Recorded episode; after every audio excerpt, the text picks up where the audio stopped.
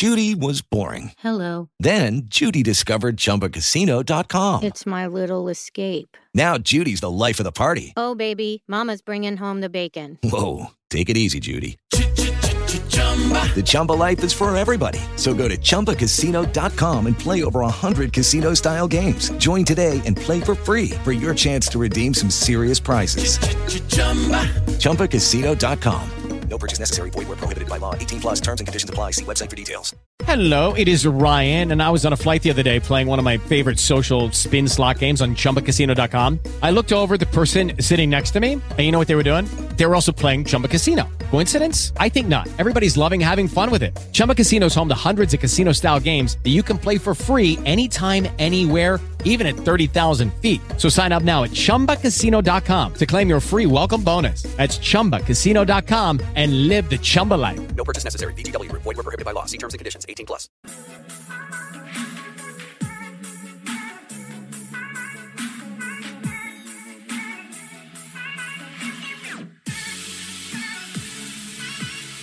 What's up, everybody? We are live with the Awesemo Week 9 Start Sit Show. I'm your host, Matt Gajewski, and I'm here with Kyle Dvorchak. You can follow me on Twitter at Matt underscore Gajewski, and you can follow him at Kyle Tweets here. Today, our title sponsor is Yahoo Fantasy. And before we get things started, hit that thumbs up button, subscribe to the channel so that way you know when this and all other videos go live. Kyle, we had a really interesting Thursday night game. I feel like all of these island games are just becoming increasingly interesting throughout the year. And I'm a I'm a sick fish, man. I love college football. So when the COVID situation broke and we got news that Trent Taylor and Richie James were going to be playing pivotal roles for this 49ers team, I got hyped. And I know I'm not the same as everyone else out there. And there's some real like fantasy takeaways as well. Like Davante Adams might be wide receiver one in football. But what did you make of the game last night? Yeah, as long as like none of these players are suffering like long-term health impacts, and it's mostly just cautionary sitting out. I actually like these too because I, I, maybe I don't like college football, but I like college prospects. I like the the process of understanding college prospects. So I'm the same way. When we see these guys, I at least get interested because they're names that I've heard of that I know my opponents haven't haven't heard of. So I like hearing about them. And uh, I think I probably have a, a, better edge when looking at these guys than the field does because no one knows who Richie James is, but like you know, 30, 30 college football fans, 20 DFS grinders, and like a handful of, you know, prospect grinders. So I like seeing them, although I don't like seeing them as much when they're not very good, a la JaMycal Hasty. It's difficult to pinpoint which weeks it's going to be McKinnon week and which weeks it's going to be either Hasty or like Wilson when he's healthy. But it, it seems like, I don't know, it's so hard because we saw McKinnon come out for like consecutive weeks and log like negative yardage on three carries. I believe is the same stat line two times. They said in the week before those, I believe it was that, or maybe it was the first three carry negative yardage game that uh, they didn't, uh, they were resting him essentially. Kyle Shanahan said they were resting him. Maybe they were resting him for this game, a game in which they didn't really stand a chance. Not entirely sure. I think uh, more than anything, takeaway is that probably don't want to buy into these like horrible downside situations. Whereas like Trent Taylor, horrible downside, apparently. I thought he would be better. He was nothing, in fact. So probably should try and avoid zeros, I guess, is the largest thing. When you can find palatable waiver wire considerations, maybe don't buy into situations where you could get like, you know, no work. And as far as Davante Adams goes, kind of obvious at this point that he'll be the wide receiver one, even upon like Michael Thomas's presumptive return. I still don't think you can make uh, an argument given the way we've seen the Rodgers offense versus the Brees offense look. I think their roles should project to be incredibly similar, but one of them is playing with the quarterback who simply looks a lot better, especially like Drew Brees doesn't look bad. He's fine, but Rodgers is on an absolute tear. And I don't think that ends anytime soon. And he's always been a guy who throws touchdowns at an above average rate. So Dante Adams, wide receiver one, and, and, there might end up being a pretty big gap. You could throw potentially like a DK Metcalf in there, but having a number two that takes away so much volume, although maybe Russell Wilson, I mean, Russell Wilson definitely playing better, but the volume is key, and the volume on one of the best offenses is double E key. So, Adams, any contention from you on Adams, wide receiver one, with kind of a gap? I think that maybe is the most notable thing. Is I think there should be a gap. I don't think it's a tier. I think it's one player in a tier. I think DeAndre Hopkins might have something to say to you. Uh, yeah, maybe, maybe, maybe. Maybe. All right. Maybe. But as as we get into the show today, we will handle all of your questions. If you have them, throw them into the chat. I have a couple topical discussion points to address with Kyle throughout the show as well as we wait for a few more to stream in here. My first question to you is you hinted at this. Michael Thomas is likely to return. Christian McCaffrey is likely to return. First things first, I just want to get your confidence interval with both of these guys. What do we make of Christian McCaffrey, Michael Thomas? They're immediately sliding into your starting lineups, I presume. Yeah, absolutely. Immediately sliding into the lineups. Do I project them to be 100% of basically since we have almost no sample on these guys from this season? It's like you know two games and one game. I, project them to be maybe not 100% of what we saw last year. One, because they kind of like doing what they did last year is kind of un- unsustainable, even for their skill set, is difficult. Now, Christian McCaffrey returns to a team that has more receiving talent around him and potentially a running back who could take away some work. Michael Thomas, his offense, I, I, just don't think maybe is quite as productive as last year. And Alvin Kamara continued like somehow he looks better. Every I mean, last week or last week, last season, he was actually a little bit banged up by injuries and his like broken tackle metrics and his like touchdown metrics kind of came down. He looks not only better than last year, obviously, but the best he's played in his career. So I think they both turn return to situations where we project at full health and at full usage. They're maybe 90% of what we saw last year. Maybe you downgrade that in their returns to like a 75, 80, but like 75, like 50% of Christian McCaffrey is still like absolutely in your starting lineup. So maybe this week you lower your expectations just a little bit, but never to the point that you're not playing these guys. Yeah, I think so too as we get into the questions, first one coming in from Ben. He has a half point PPR league, DJ Chark versus Diontae Johnson. For me, it is going to be Diontae Johnson. I don't feel fantastic with Diontae Johnson's just continually getting hurt, but at the same time, Pittsburgh has a top five implied team total on the slate. They're playing a Dallas team and they're heavy favorites in this game. I think Pittsburgh should be able to have their way with this Dallas team. And Diontae Johnson, when healthy, I think is pretty clearly the wide receiver one in this spot. Jacksonville, we have DJ Chark as the wide receiver one as well. But again, how many points do we expect Jacksonville to score? How well do we expect this Jake Luton led team to perform overall? That's pretty big question marks for me. So I'll go Diontae Johnson in that situation. What do you make of this?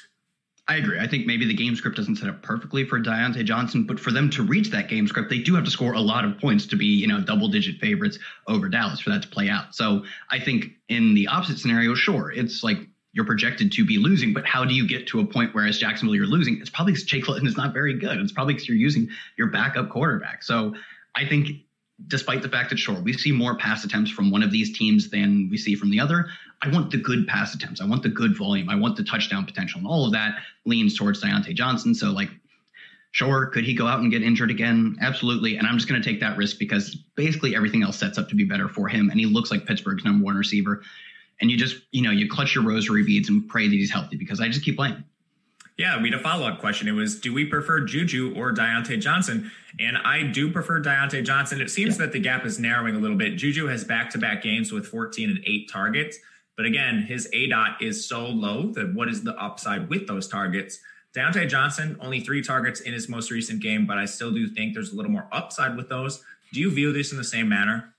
Yeah, I agree. In that three target game, he left, he came back in, and it wasn't a very long absence, but it's possible. It's possible. It's not guaranteed that when he came back in, he wasn't at 100% health. Because, I mean, literally, this guy seems to be never at 100% health.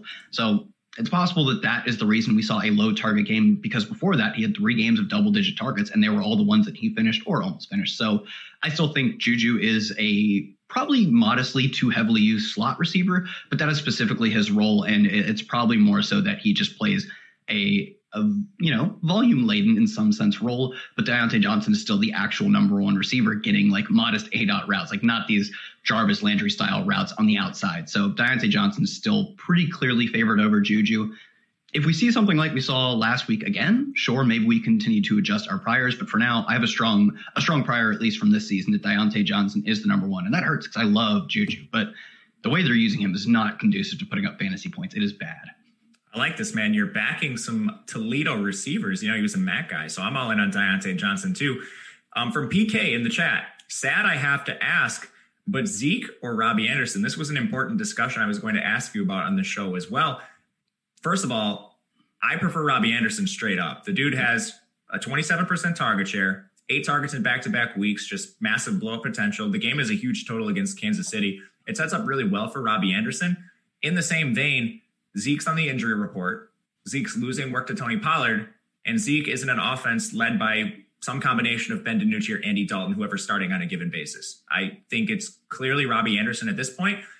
presuming you feel the same way, I want to ask you what we do with Zeke overall.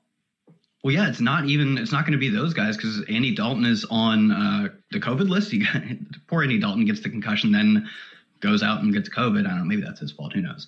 But then uh, Ben DiNucci, I believe, is I don't think they made an announcement. I don't believe he's going to start. I think it's either Cooper Rush or is it Garrett Gilbert? Oh man, but like the like any of these guys, maybe like you could argue if Andy Dalton was back, there'd be some semblance of confidence. But like they're on now their fourth or fifth string quarterback, and their third string quarterback was downright awful. Their backup wasn't even that good. That should tell you all you need to know about the fourth and fifth string guys.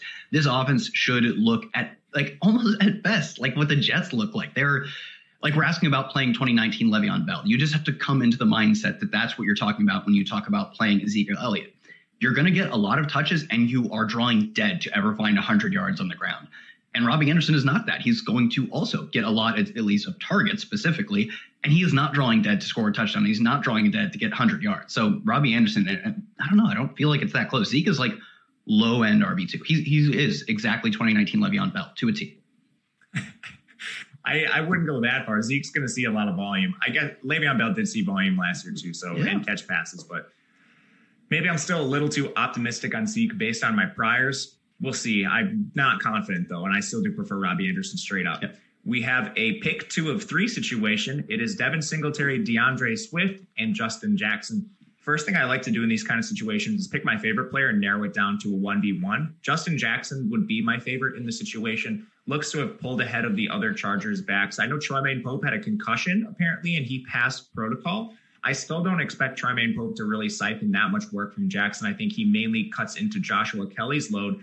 And then from there, DeAndre Swift versus Singletary. I'll take DeAndre Swift based on upside alone. They, they just had a terrible, terrible game script last week where I believe it was Marvin Hall, correct me if I'm wrong, led the team in rushing. Did he? Uh, this is awesome. I do not know. A uh, wide receiver uh, led the team in rushing. I just can't remember who it was. Probably would have been Marvin Hall because he has that like uh, that speedy gadget player style of like you know he's similar to Tyreek Hill. They're the same player essentially, is what I'm saying. Either way, for me, it's going to be Justin Jackson and DeAndre Swift. Do you feel the same way? The third guy that we're talking about is Devin Singletary as well.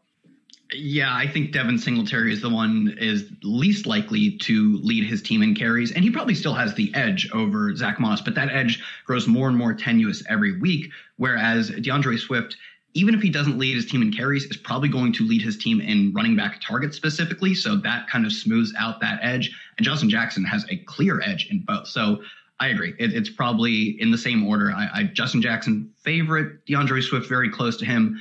Devin Singletary much more on the fringes. Agreed. Agreed. Um, great question from Steve.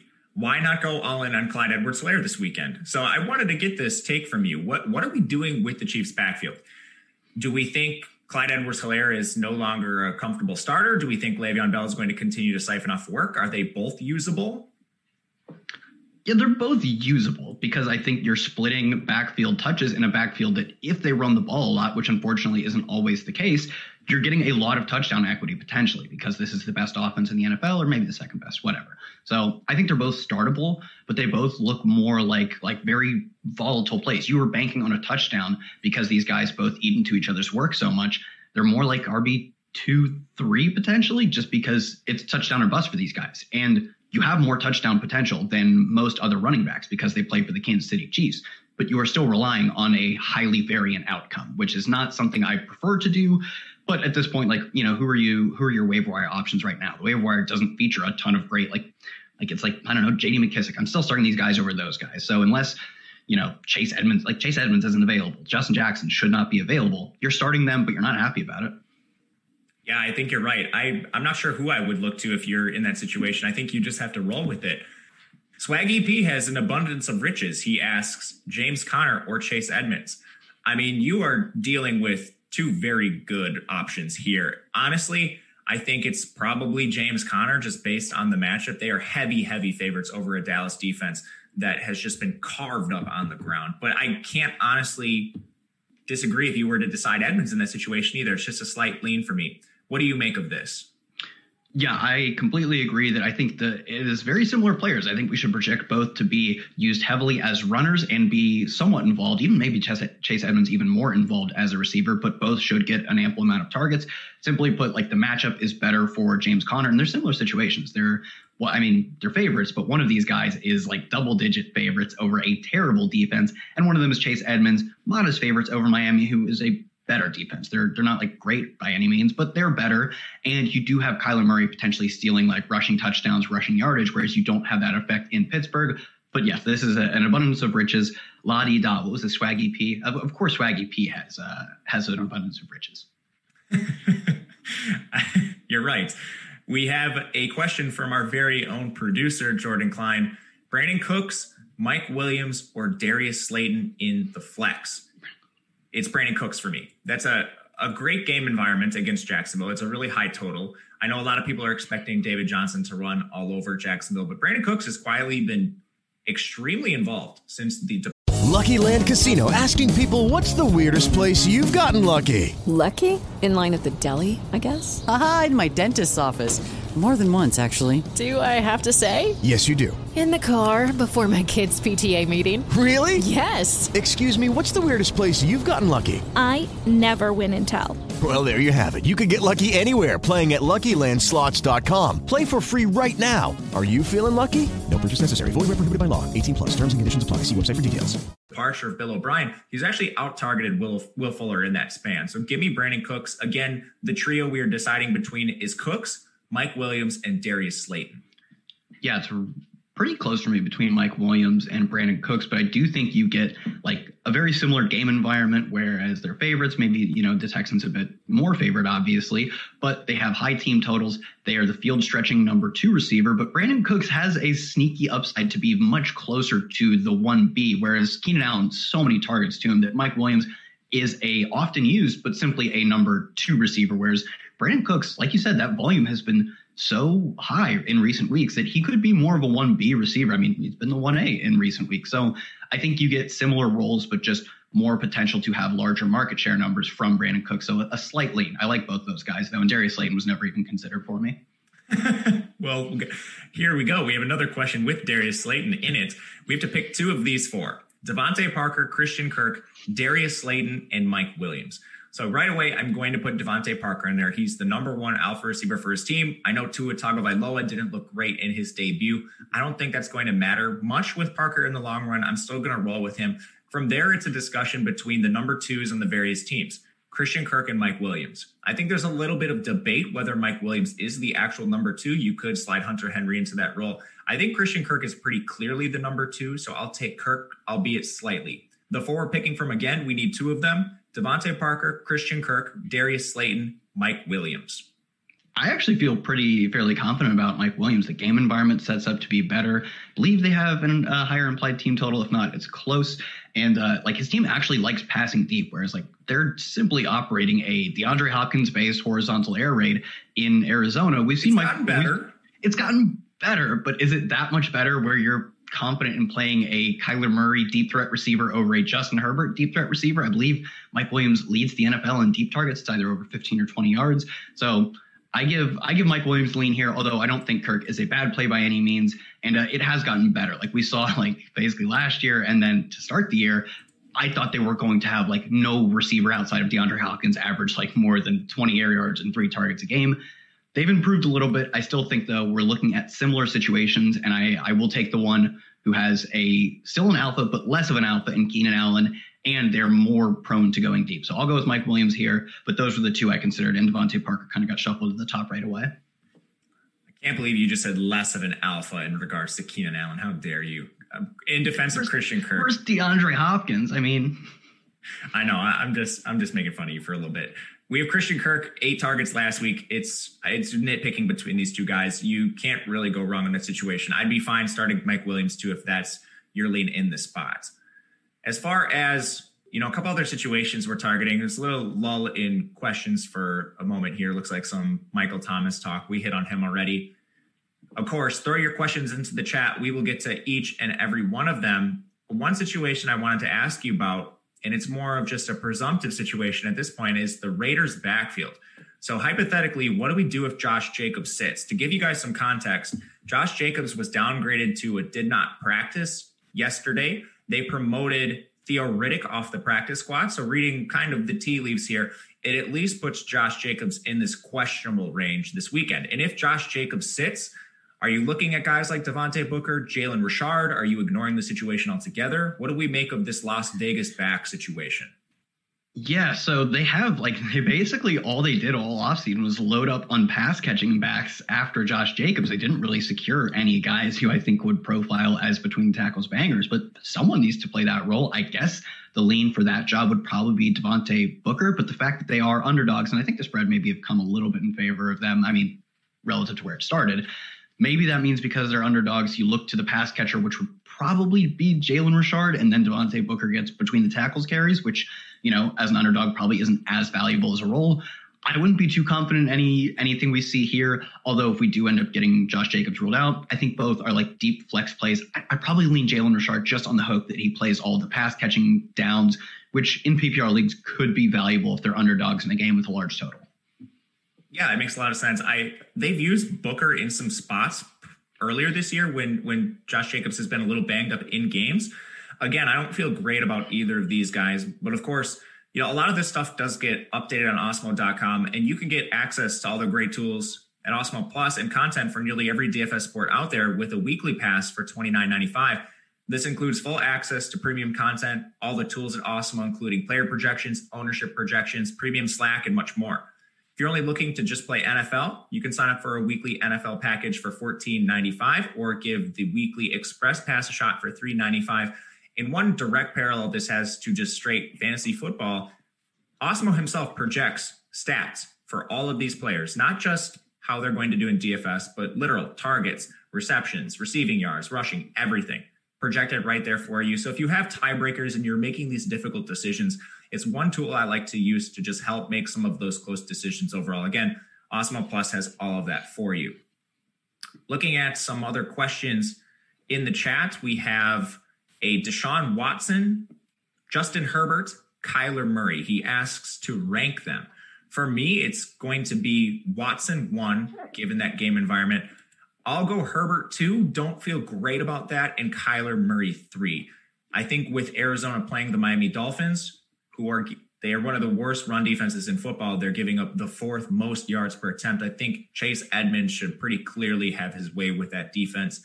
That's going to give the edge to Herbert over Murray for me, and I'll keep Watson number one. Again, the three we're ranking are Deshaun Watson, Justin Herbert, and Kyler Murray like where who's who's is this like a DFS question? You better not if you somehow found your way into getting all three of these guys on your roster. One, I applaud you, but like what sicko sicko league are you playing in if they let you do this? I will go. I'll actually do a similar thing. I'm going to put Kyler Murray to the back because I do agree that we could see a run heavy approach from the team, which like they're not like incredibly pass heavy either. Surprisingly, I would thought they would lead the league in passing by a wide margin.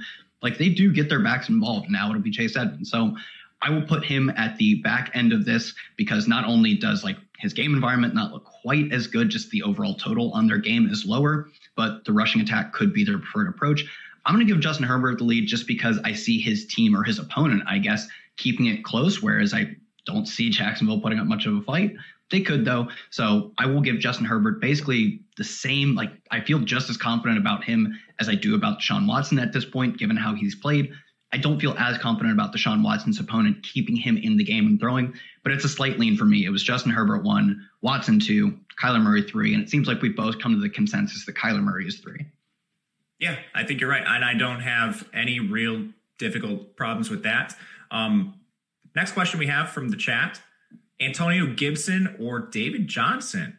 All right, this is a good question. I think it's a an interesting one because Antonio Gibson is seemingly on the come up, seeing an increased role coming out of the bye. And then we have David Johnson, who's finally in a winnable matchup. David Johnson, they've been underdogs for a majority of this year. They now find themselves as over touchdown favorites against Jacksonville. So it sets up for a big David Johnson game. I will give the edge to Johnson because we know the volume's locked in for him. Gibson is still a little bit more of a projection moving forward. Do you feel the same way? Yeah, I believe Gibson had 20 carries the last time we saw him, which looks really good. But I believe the other backups, the the other backup runners, combined for 15 carries as well. So it was just a run heavy script. I believe that was the game where they, you know, everyone is going to, but that's the game where they routed Dallas. he still wasn't the dominant number one back in terms of his uh, like his rushing market share. It's just they ran a lot as a whole. So maybe a bit of a uh, like a sneaky understood under misunderstood spot where he didn't dominate the backfield. Their backfield just dominated overall in terms of their ability to be used, whereas David Johnson does actually dominate his backfield. We just don't see any other backups getting in much work. So although I think Gibson is like way better of a player, I don't really care. I think David Johnson sees a lot more work and his team is pretty big favorites or at least reasonable favorites. So I think if there's they're similar backs, but uh, one of them has the edge in like market share numbers and the other one has the edge in being better.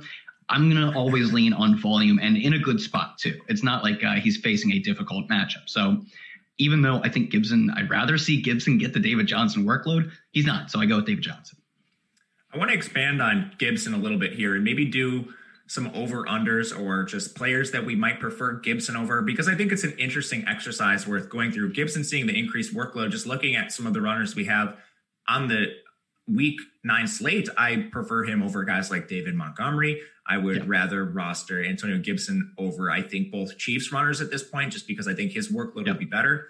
I think there's a discussion to be made over guys like James Robinson, because James Robinson, while he has the fantastic workload, his game environment is downright atrocious. So that's kind of the range I'm actually thinking about Antonio Gibson. I think he's moved firmly into RB2 territory. Where are you kind of drawing that line? Yeah, I would still take James Robinson over him. The game environment doesn't set up to be great for him, but he has been like a very, very impressive pass catcher, which was kind of a deviation from his college profile. But I think there's just a lot of scheme that goes into which running backs actually end up catching passes in the NFL. So because he has that out and he still controls so much of the offense, uh, like I think he has a third of their touchdowns overall. I'm still going to give the lean to James Robinson. I think maybe an interesting one is like Justin Jackson, who kind of has the same role where he projects to lead the backfield and carries. He could get some targets, but uh, there are definitely backs that get in the mix. Where would you take him? I would take Gibson over Jackson, but it's very close. I would take Gibson over Jackson too, and agreed. Agreed. We have, oh, these are my favorite questions. Thanks, Gavin. It's a, a season long question, but it's when things get a little gross. We, nice, nice. We're dealing with some injuries, as you're you're going to be able to find out. Darnell Mooney or Mike Gesicki in the flex? Oh, it's Darnell Mooney. Like Mike Mike Gesicki is like a rotational tight end at this point. It, it's like he's I'm fairly confident he's better than like Durham Smythe and Adam Shaheen. The team doesn't seem to think so. And from what we our one game sample was quite discouraging on the Tua Tagovailoa experiment. I still think Tua is very good. Like our college prior should be that he's very good. But until we see that in the NFL, we should just be tepid in how we expect this offense to perform.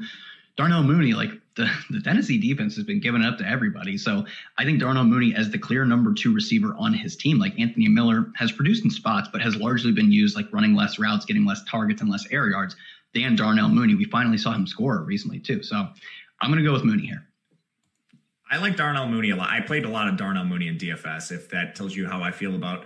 I'm also a Bears homer a little bit, so take that for what it's worth. But I think Darnell Mooney regardless of bias, is the pretty clear play in this spot. Of course, guys, throw more questions into the chat if you have them. Kyle and I will get to each and every one of them. Throw that thumbs up button to us as well. It is the easiest way to support everything Kyle and I do and the entire Awesemo team. We appreciate it very much. Of course, we have some free content for you each and every day. Today, we have NFL rankings and the MMA Top Fighters tool. It's actually free through the rest of the weekend, so make sure to check those out. NFL rankings can be another great way to just look at maybe some tough decisions you have in season long fantasy football and break some ties. We also have the Odd Shopper tool I want to highlight, one of my favorite tools on Awesemo.com. And best of all, it's free. It's a tool that essentially lets you go and search lines, totals, spreads, player props, even. You can literally search a player's name. And it takes a large variety of the books we have and gives you the best possible odds you can. It's huge for building your bankroll. And of course, it's free. So head over to oddshopper.awesemo.com. You can also track your bets. You can set alerts so when lines hit a certain mark, you can take them instantly. Again, fantastic cool we have over at awesemo.com. So check that out. Of course, more questions coming through. Oh, looks like the team that we were just discussing with Mooney, at, least I think he'll probably go with Mooney, has Zeke and Ridley. So that is a really rough team. Man, sorry about that, Gavin. Of course, mm-hmm there's some other interesting situations to look at. One I want to get your take on is Antonio Brown and what we do with him this week. I looked at some Chris Godwin reports. Even this morning, that we got some reports rolling out of Tampa. I don't know if Godwin's going to log a limited practice or not, but he was on the field. He was wearing a special glove on his hand. Um, Tampa Bay beat reporter, the name is escaping me at this moment, but he said he didn't catch any passes, but it, Chris Godwin was handling the football well. So I think he's going to play. In that event, are you still going to take a look at Antonio Brown this weekend? Was it Rick Stroud? Was that the beat reporter? Is Greg Auman still right for them? I, I feel like I know. Was, I think it was Greg Auman. Is his name? Uh, Auman's really good. I, I like Auman. Uh, unrelated. Uh, I, I think probably what we see from Antonio Brown is maybe similar to what we see or what we saw from him in his one game in New England, where I believe he ran less than 20 routes and saw eight targets, which like is an incredible rate. And it's probably for two reasons. One, he's really good. And two, when he's on the field, like given the limited practice reps he has with the team, you probably give him a very shortened version of the playbook where he's only being used on the plays he's actually going to be involved in, like a first or second read. So, although I don't think we see a lot of him, when we do see him, I think those are like high leverage opportunities where he gets a lot of targets on a per snap basis. So, I think he's definitely in consideration. Like, I'm probably flexing him everywhere I have him. Him some best balls that I hope he makes it into the flex as well. I wouldn't be supremely confident in starting him, but I think, you know, if you've got this incredible talent and he should have some role, absolutely. I think you're you're playing Antonio Brown. Lucky Land Casino asking people what's the weirdest place you've gotten lucky? Lucky? In line at the deli, I guess? Aha, in my dentist's office. More than once, actually. Do I have to say? Yes, you do. In the car before my kids' PTA meeting. Really? Yes. Excuse me, what's the weirdest place you've gotten lucky? I never win and tell. Well, there you have it. You can get lucky anywhere playing at LuckyLandSlots.com. Play for free right now. Are you feeling lucky? No purchase necessary. Void where prohibited by law. 18 plus. Terms and conditions apply. See website for details. Unless you have some pretty incredible options otherwise. And he even becomes more attractive if Chris Godwin doesn't play, but it does seem like there's a slight lean towards him playing now. Man, I remember Antonio Brown's singular game where Tom Brady just targeted him relentlessly, and I can't get it out of my head. I hope yeah, it was it was unreal. I hope we see that again. Some other situations we need to monitor going into the weekend. Okay, I know I'm going to tee you up on this one. Adam Humphries still not practicing with a concussion. What do we make of this situation? Uh, Corey Davis, number one receiver, apparently. No, I mean, it's difficult to say that Corey Davis is a guy you want to be starting, but he's played three games with AJ Brown, I believe three, if not four, and he has led the team in targets and air yards and basically all receiving production metrics in those games. Do I think he is the number one receiver for this team? Probably not. But do I think we have greatly overestimated the gap between incredible prospect AJ Brown and also incredible prospect who went for over 900 yards in his second season in the NFL on a terrible Titans team, Corey Davis? Yeah, I do think we've overstated the gap between these two players. They have two, one really good receiver and one Corey Davis potentially good receiver. I think we've just completely written off Davis too much. So I'm flexing him when I have him. I don't have a ton of Corey Davis because uh, didn't look great for him, but this is an efficient, if not, you know, not very pass heavy, but efficient when they do so offense. Corey Davis, I think, probably slots in as like a wide receiver three this week and, and most weeks going forward. I was surprised how much opportunity Corey Davis had received in the Titans offense. Well, you and I were talking earlier in the week, and I had to legitimately go back and do a double take. He has back to back 10 target games. So Corey Davis is legitimately being used in this Titans offense. And I think he's worth a look in a flex, especially for some teams that are desperate, some teams that are dealing with, you know, like Ezekiel Elliott and some other underperformers on the year. But, you know, there's a lot of interesting places we could maybe go in the flex this weekend. And one I also want to get your take on is Miami. Of course, Myles Gaskin is going on short term injured reserve. Matt Breida reportedly popped up with a hamstring injury, and he looks really dicey to play. The yeah, I don't acquires, think he's yeah, it, I don't think he is either. The team acquires DeAndre Washington midweek, but he's still not eligible to play. That leaves Patrick Laird, Jordan Howard, and Salvon Ahmed to potentially handle work. I don't know. There's a connection between Miami and Washington, Washington Huskies, that is. That's where Gaskin and Ahmed went. Do you think Laird is going to handle the work? Jordan Howard, maybe? I have no real lean here. I mean, it's got to be a a fairly even split between Patrick Laird getting like all the pass catching work because he was like a super three down back in college. Doesn't come out with much acclaim. Hasn't done a ton. He kind of got in towards the end of the season last year. I would imagine like you're not you're never passing Jordan Howard. Imagine actually passing an NFL football to Jordan Howard. So I would see I would think we see a lot of Patrick Laird is as a receiver out of the backfield, and some maybe close to over half of the rush attempts go to Jordan Howard. I mean, they used him around the goal line in the first few weeks, and then they just cut him loose. They put him on, the, like, they made him inactive every week. So I think we see a comeback sort of from Jordan Howard. I'm definitely not playing Jordan Howard. I think in PPR leagues, if you are really desperate, you can look to Patrick Laird because he should see some carries and basically all of the targets. I think it's probably Patrick Laird too. And I know Patrick Laird has kind of become a joke on the internet, but in this case, I think he's clearly the better pass catching back than Jordan Howard too. So we're in agreement here. He's more of I don't know a prayer flex play for me. Like, is there anyone we've talked about already in this list that you're comfortable playing Patrick Laird over? Um, I don't think so. Uh, I mean, over. I guess if you're looking, if you're like somehow you've just been ravaged by injuries, I would take Patrick Laird over any of the um uh the Raiders backs because I think we could have a stronger lean on what happens with the Dolphins than we can with the Raiders. I think there's a bit more certainty that Patrick Laird comes in and gets the pass catching work and some running work. So if you're super desperate and you're looking at these situations that are evolving as we speak, Patrick Laird is the lean out of that group of guys. I don't think there's anyone else though. Maybe the Jets runners, the Michael P. Oh yeah, we haven't talked about the Jets. I dude, no, I'm not playing Jets runners. Absolutely, I take Patrick Laird over him. Yeah, I think so too. I just pick up Patrick Laird in that situation.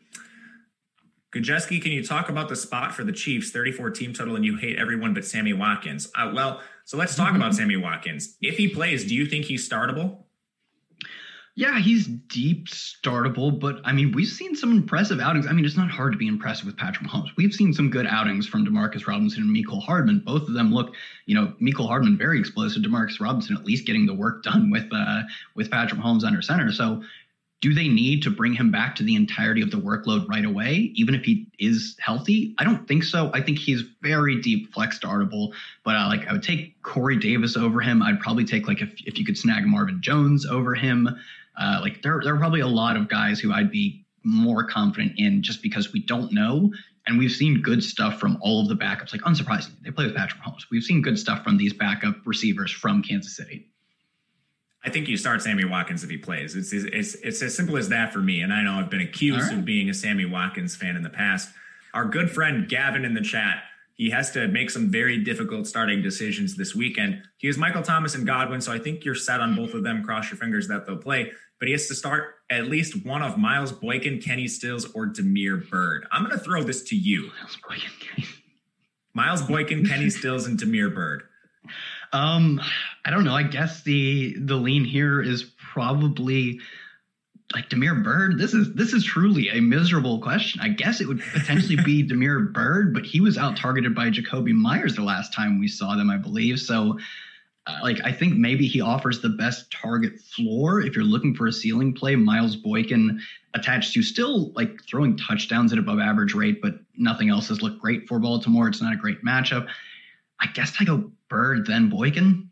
That's my lean too, and it's not a strong one. I would take. Thank you for the question, though. These are the kind of questions that, like, like anytime someone asks me, like, yeah, I'm like, play Mike Williams, sure, or whatever. This is the question where I'm thinking, like, I really have to look through the Rolodex of things I remember about these players.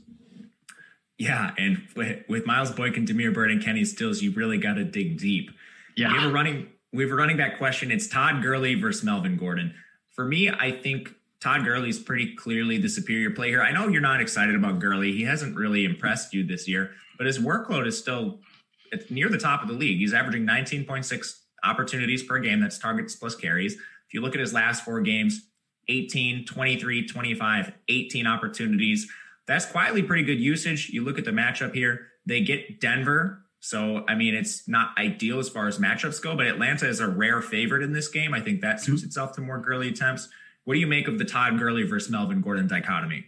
Yeah, I think it's probably similar volume in terms of market share numbers from both, but one of them is home favorite Todd Gurley, and one of them is road dog Melvin Gordon. So it's like if, if we were looking at Atlanta on the road to a favorite Denver team, I would probably have a, a, small lean towards the other side. But also on top of the fact that he's home favorite and road dog split, like obviously, we have uh, Todd Gurley, I believe, number two in the NFL in red zone carries. So he gets a lot of red zone work on a team that can put up points. Whereas on the other side, not only are they on the road and underdogs, but on a neutral field, neutral script, you know, I think we would just project the Drew Lock led Broncos to score less points. So I, I lean pretty cleanly Todd Gurley. I think so too. As long as we're talking about some of these ambiguous situations, I, I just realized we have another pretty big one. T.Y. Hilton got hurt. I looked at the Colts practice report. Marcus Johnson also didn't practice. Are we looking to Trey Burton? Are we looking to Zach Pascal, Michael Pittman? Who is going to catch these Philip Rivers passes? Yeah, I think you've got two of them locked in pretty much Zach Pascal and Michael Pittman. How effective is this offense against Baltimore? I, I don't know, but do you get a lot or at least a, a decent amount of targets when you pick up Pascal or Pittman? Yeah, I think those would be the two receivers they trot out. We'd probably see a lot of two tight end with Trey Burton being the primary pass catching tight end. Uh, you know, see a mix of like Jack Doyle or whatever. So Trey Burton probably enters the phrase as a solid streaming option, whereas Zach Pascal and Michael Pittman, just because we don't know their split and how effective this offense will be, like not the best plays, but I would say I would play either of those guys over the Damiere Byrd, Kenny Stills, and whoever else was in that group. I would take these guys over them. So if you could find them on your waiver wire, maybe that's your lean.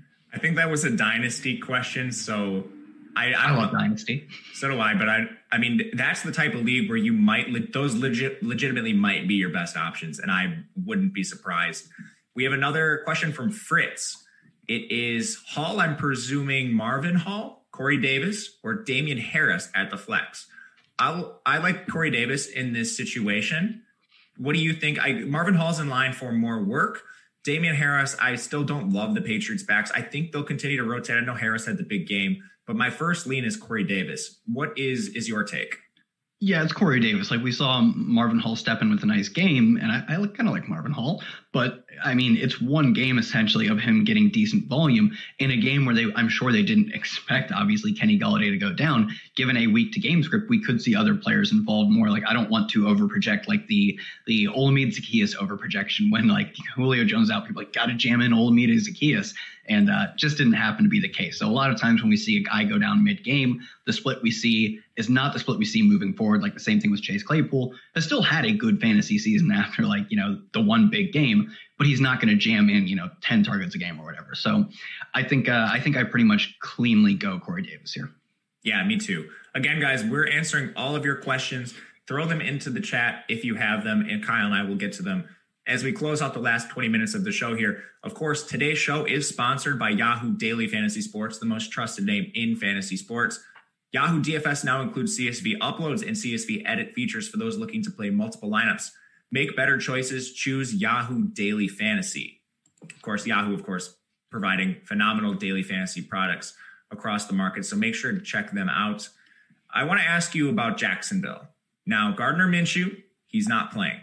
We have Jake Jake Lutton, Jake Luton, not exactly sure how you play his name, veteran of Oregon State, prospect that was not really sought after in the NFL draft, but he's starting for Jacksonville. My main question is how it relates to the pass catchers. If you're a DJ Chark owner, what are you doing if you have James Robinson? Do you have any confidence in this offense? What do we really expect to happen here? Yeah, I mean, I think you were starting James Robinson almost no matter who's the starting quarterback because like he is getting like like his his quarterback play, even if it's as bad as like the Dallas situation is, he's probably seeing bigger market share numbers, almost certainly seeing bigger market share numbers than a guy like Ezekiel Elliott. So even if it gets to that point, you're still talking about league leading volume essentially. So I think you're starting him almost no matter what. The pass catchers may be a bit more ambiguous, not only because we don't know what their quarterback play is going to be like, we don't know which one's going to get the targets on any week. We've had Collin Johnson week, we've had Keelan Cole week, we've had like I'm sure we've had Chris Conley week at some point. And obviously, the top two, Viska and DJ Chark, should get theirs. But on this offense, how confident can we be that even like an eight target game for Laviska Shenault actually converts into much? Shouldn't have a ton of confidence. So I, I would say they're probably closer to three wide receiver three fours. I, I, think like we've had a lot of Mike Williams and Corey Davis questions. I would take those two guys over over them pretty clearly. Brandin Cooks another maybe question that people would have. Brandin Cooks very clearly over them. It's more when we start getting into these like deeper questions that I'm really considering playing Laviska right now. Yeah, I'm not really interested in Laviska. We just haven't seen much out of him. It's been pretty low A dot targets with with Laviska. It's not something I really want to to take a look at. As far as uh, Detroit, there's some questions about the the Lions offense, about Quintez Cephus in particular. He's someone that filled in for Golladay earlier in the year, but he was a healthy scratch in their most recent game. They went to Marvin Hall instead. I think the three wide receiver set is probably going to be Marvin Jones, Marvin Hall, and Danny, Danny Amendola. Do you have a different lean on that situation? Um, I so I think what happened is I believe from my understanding is that like Marvin Hall, a special teamer, they put Marvin Hall in the lineup and took Cephus out because they had a healthy Kenny Golladay. I think we will see Quintez Cephus maybe not play the entirety of the starting role, but now that they know they don't have Kenny Golladay, Quintez Cephus being not a special teamer and probably mostly an actual wide receiver could step in for Marvin Hall and play that job. Like Quintez Cephus wasn't active last week, I would assume, and this could be wrong, because they didn't need him, because they had their starter available, and they kept Marvin Hall because he can play special teams. So we could see Cephus step in to the Kenny Golladay role, and that's really the only reason I'm not super excited about Marvin Hall. If like if an actives come out and we see Quintez Cephus inactive again, it doesn't. I don't think that's the case. But if that were the scenario, I'd actually get very high on Marvin Hall because we would know that he is stepping into a starting role. I think we probably see them split, if not Cephus take over. And that's why I'd be a little, a little bit more concerned about Hull, is that the reason he stepped in is because they didn't have Cephus. And I, they, I assume they will make Cephus active this week. He could step into that role because he did it earlier in the year. I like that call. I mean, they did handpick Cephus in the draft. My my boy coming out of Wisconsin. It'd be nice to see him play again. I think more than anything in your seasonal leagues, the ambiguity is just a reason to avoid it outside of. I think Danny Amendola pretty comfortably retains his role in the slot and Marvin yeah. Jones will stick on the outside. We have another start sit question, full PPR league in the flex. It is Darnell Mooney, D'Andre Swift, Troymaine Pope, or Zach Moss. This is a tough one. I think I will probably lean D'Andre Swift, and it's not really, I mean, it's a close decision for me. I could see Mooney in this situation, but anytime I can get away from this Bears offense, I typically decide to do so. D'Andre Swift has seen increased opportunities outside of that just horrendous game script we had last week. So it'll be D'Andre Swift. Don't feel great about it, but here are the options again, Kyle. It's a flex. Darnell Mooney, D'Andre Swift, Troymaine Pope, and Zach Moss. Yeah, I agree. It's D'Andre Swift. I think you just lock in a lot of, not a lot, but more volume than any of these other guys. Because even though Mooney, like we like Mooney, I, I, think I chose to start him or at least gushed over him earlier. He's still going to be clearly the number two and a distant number two in an offense that while they pass a lot, they don't do it very efficiently under under Nick Foles. So given how much we see on a weekly basis from Allen Robinson, Mooney is kind of a touchdown or bust or long catch and bust kind of guy, whereas D'Andre Swift given that they don't get absolutely destroyed, which it happened last week in D'Andre Swift bust, given that that doesn't happen, that very like multi, like that very steep end of the range of outcomes outcome doesn't happen, which they are underdogs, but not like that level of underdog, like they got killed by the Colts. I think you lock in roughly half of the carries and most, if not all, of the backfield targets by playing Swift. So that's what I'm going to do. Yeah, you mentioned they got killed by the Colts, and interestingly, the Colts did not use a ton of Jonathan Taylor in that Jonathan Taylor in that game. He was extremely inefficient. We saw Jordan Wilkins come in. We saw even Nyheim Hines score a couple touchdowns. If you guys saw his amazing touchdown celebrations, if you didn't see them, go look them up on Twitter. They are fantastic. But what do we do with Jonathan Taylor at this point? I mean, I am maybe you don't have other options, but if I do have other options, I'm very comfortable benching him because at this point, I don't think we see Jordan Wilkins like out carry him a ton going forward. But given that that is now officially on the table, not only out carrying, but it's like 20 to 11 or 20 to 12. Like it was a very clean beat down of Jonathan Taylor. So I think that he doesn't have a large role in the passing game, that he is just splitting work as a runner. Like, I don't know, he, he's like fancy Peyton Barber. I, I, know I did see that he might be hurt. He was limited with an ankle injury. I saw that too. Yeah. So I still have hopes for Jonathan Taylor. I mean, he was one of the most dynamic college prospects we've yeah. ever seen. If you have Jonathan Taylor, I think you're holding tight. Maybe you're looking to see what other options you have. I'm not 100% sure you'll be able to find them, but if you know you yeah. Chase Edmonds on your bench, or I'm not, I'm definitely not looking to a Miami runner over him. So I guess you're still probably playing him if you have him. Sticking with that, you know, the game last week where we had the Lions and the Colts what are we doing with Stafford? Okay, so the situation with Stafford's a bit ambiguous. He gets put into the COVID protocols, does not allegedly test positive himself, and now he needs to string together a series of negative tests before he can play on Sunday.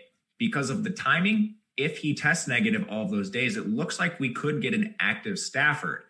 how I guess the main question would be if Stafford is out, how does that affect the offense? And what's your confidence level in Stafford if he plays? Yeah, I wouldn't be like one. I do think he's going to play. I don't think so far, like obviously so far he hasn't tested positive. So it was just a high risk close contact. And, you know, I think you laid it out well. It's high risk close contact. If he strings together all negative tests up until game time, he will end up playing for sure. And uh, he won't practice, but like, you know what, like probably a decade veteran or more. Like, I don't think he needs like one week of practice versus one of the league's worst secondaries in a game with a good total. Like, I think you'll be fine playing Stafford. If you have him on your roster, I would make sure you have contingency plans because there's no guarantee that he returns all negative tests up until Sunday. But if he plays, I think he's a fine like streaming or like, you know, low end QB1, high end QB2 option. If he doesn't play, I don't think outside of TJ Hockenson, because, you know, it's tight end, you don't have many great choices. I don't think I'd be starting anyone on this team. I think you're right. I, I'm crossing my fingers that Stafford plays. He's my quarterback in my high stakes season long league that has gone through a series of turmoil this year, as you well know. We have a good wide you receiver. lost George Kittle again. No. I'm glad you remember. You know my team so well. Yeah, I lost yeah. for reference guys in the chat. I lost Saquon, Kittle. It's been a rough year for me. I'm starting. I was starting Myles Gaskin, lost him too. So now it's tough, tough streets for me. But we have a question for a wide receiver too. It is Corey Davis versus Diontae Johnson. This is a tough one. We like Corey Davis, Adam Humphries. He's, I think, I would tentatively not expect him to play. Putting Corey Davis, I think, with a more confident projection. But for me, it's still going to be Diontae Johnson. I like the game environment a lot there, and I think Diontae Johnson is the wide receiver one when healthy. What do you make of this? Yeah, I think I, I kind of agree with you. I love I, I, like Corey Davis, not go love. I like Corey Davis, but I think we get a potential, like a more likely wide receiver one in Diontae Johnson than we do in Corey Davis. Who, I mean, I said like his numbers look like the the tentative wide receiver one, but I am much more confident that like AJ Brown should be the wide receiver one on that team, whereas Diontae Johnson like does look like the wide receiver one on this team when healthy. This team has a very solid implied team total. Even like you know they're big favorites, they could get up early and not have to throw, but the scenario where they get up early, given the market share numbers we've seen from Diontae Johnson, should mean a productive game from Johnson. So there's a small risk that he doesn't get involved in the second half and it's a, a bust game. But as long as he is healthy, which is always such a tentative thing, I continue to roll with Diontae Johnson. I think so too. We just got word from Bruce Arians himself that Chris Godwin will play this week.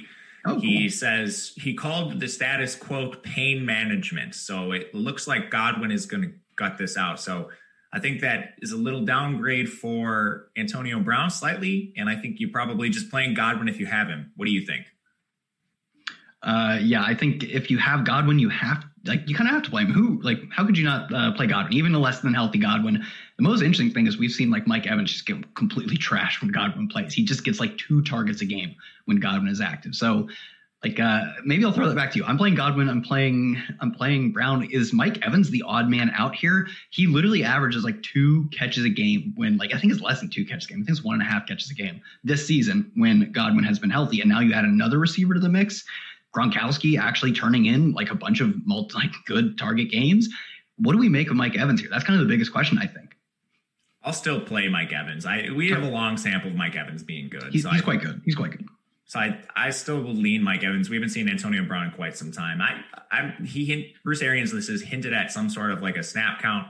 Didn't really say how much it was going to be. So I think we can still look to Mike Evans. Don't feel great about it, but that's where I would tentatively lean right now. As far as other injury situations, kind of round this out, just make sure we get to everything. Uh, Mark Ingram is still not practicing. That leaves J.K. Dobbins and Gus Edwards to handle the majority of the work here. I personally have a slight lean towards Dobbins. He just catches more passes than Gus Edwards. But honestly, I think both are flex worthy. What do you think of the Ravens backfield? Do you have a slight lean between either guy in the situation? Yeah, the last time we saw them play, it was almost a perfectly split of the carries, but we have a large sample on Gus Edwards never catching passes. I still don't think he has a target on the year, if I remember correctly. I don't think he has a reception either, obviously. So if you're going to get a similar split of the rushing work and you're going to get all of the pass catching work, which shouldn't be a ton, they don't throw to their running backs a lot, but if they do, it will certainly be Dobbins. I lean Dobbins here, but I agree. You're going to get half of maybe the most efficient carries in the league coming from Gus Edwards. So when you can get, you know, 15 Baltimore Ravens carries, I will probably take that, even if I know it has a low floor. It's kind of touchdown or long run dependent. Gus Edwards still a solid flex play. You know, I take him over the Miami backs. I take him over if, uh, you know, if Josh Jacobs somehow doesn't play, I'd take him over the Raiders backs. I think he enters like the below Justin Jackson tier, but above these like real punt plays. I think he's a pretty good play overall. And the Justin Jackson is kind of where I think I would draw the line. I think that's a really tough decision between those two. If I'm just looking at some other backs, I might consider him over. Like, would you consider him over Jonathan Taylor? I think that's a good. Yeah, I probably would consider him over Jonathan Taylor. They're playing the same role. They're playing the like mix in as a runner, get a lot of work as a runner and not much work as a pass catcher. Except like Jonathan Taylor, I think carries even more risk that he doesn't lead his team or doesn't come close to leading his team in carries. So yeah, I think I would. Let's do it. Let's ride. Let's ride. I did not think we we would be benching Jonathan Taylor for Gus Edwards, but here we are. We have some questions in the chat about this Atlanta game. It's another interesting injury situation with Calvin Ridley not practicing. I think Calvin Ridley's on the wrong side of doubtful. So that leaves Julio Jones to assume alpha status in the offense. They have Russell Gage, of course. I quietly like Hayden Hurst a lot in this game. Are you kind of rolling with Julio Jones if you have him? Do you think he's going to? I mean, obviously you're rolling with Julio Jones if you have him. Mm-hmm. Are you comfortable playing Hurst? Are you looking at Russell Gage? Yeah, I think you are playing all of the Atlanta guys. I think you're obviously you're playing Julio Jones, you're playing Todd Gurley, you're playing Hayden Hurst because tight end is so miserable, and you had to actually spend like decent draft capital on Hayden Hurst that like you know you probably didn't get a ton of great options. You weren't getting like you know you weren't getting Hurst and, and a bunch of other good guys. You weren't getting Hurst and Darren Waller. I assume I don't know if you did. Hurst is probably a flex worthy play. So Hurst is in. Russell Gage probably slots in as like a wide receiver three four. Like he, he's way above like he's above the the uh, Colts pass catchers. He's above the non DeVante Parker Dolphins pass catchers. He's probably maybe less than Brandin Cooks, but like obviously above like Kenny Stills, Randall Cobb, like a, an actually viable wide receiver three. Like he's getting, he's been getting work even in games where they have their healthy pass catching core. So I, I like him in this spot. So yeah, I, I, think he's pretty clearly a good wide receiver three play. Well, how do you feel about Gage? He's kind of the one where like I don't know what the split between him and Hayden Hurst is, but tight end is like this position that it is, you're starting guys like Hurst almost for sure. Whereas wide receiver is deeper. Are you starting a Russell Gage?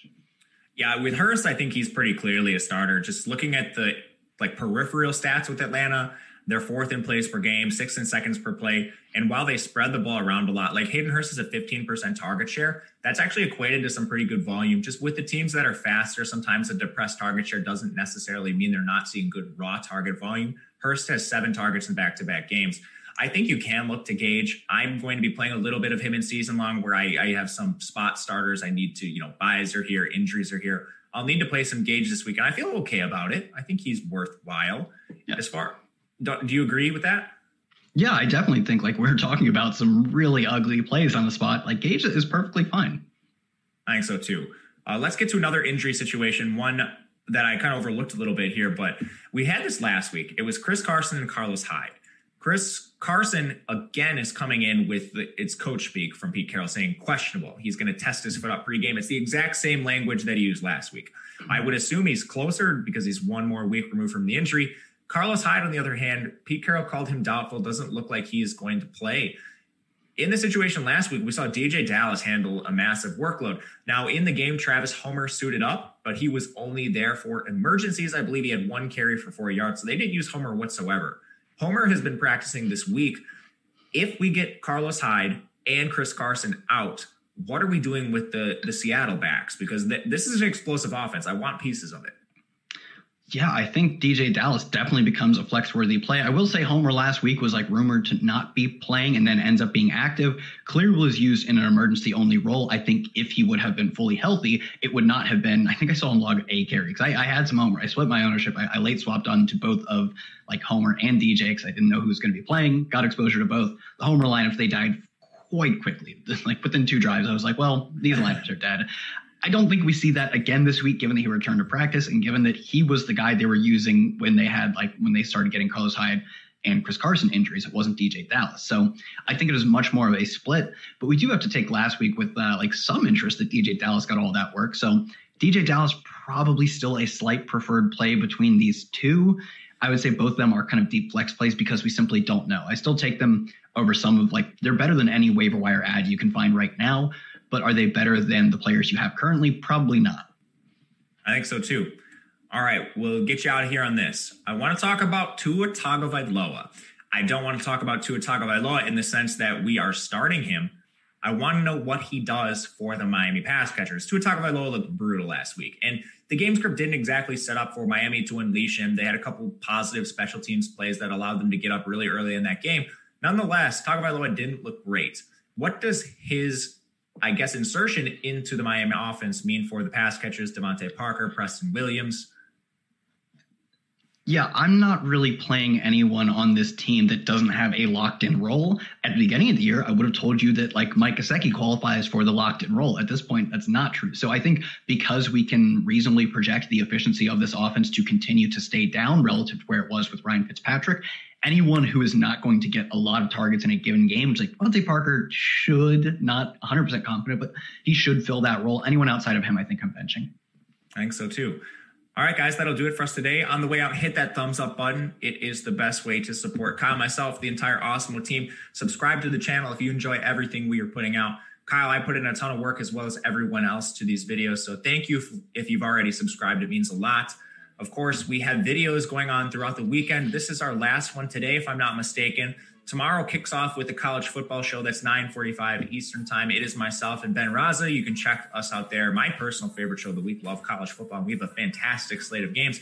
Also, if you miss these live, check out our podcast network. Even if you just don't like watching the videos with maybe your screen open all the time, if you're not YouTube Premium, we're everywhere you can find podcasts. Of course, I'm your host, Matt Gajewski, on Twitter at Matt underscore Gajewski. Go follow Kyle at Kyle Tweets here. We will be back again next week for another Start Sit show. Good luck, everyone.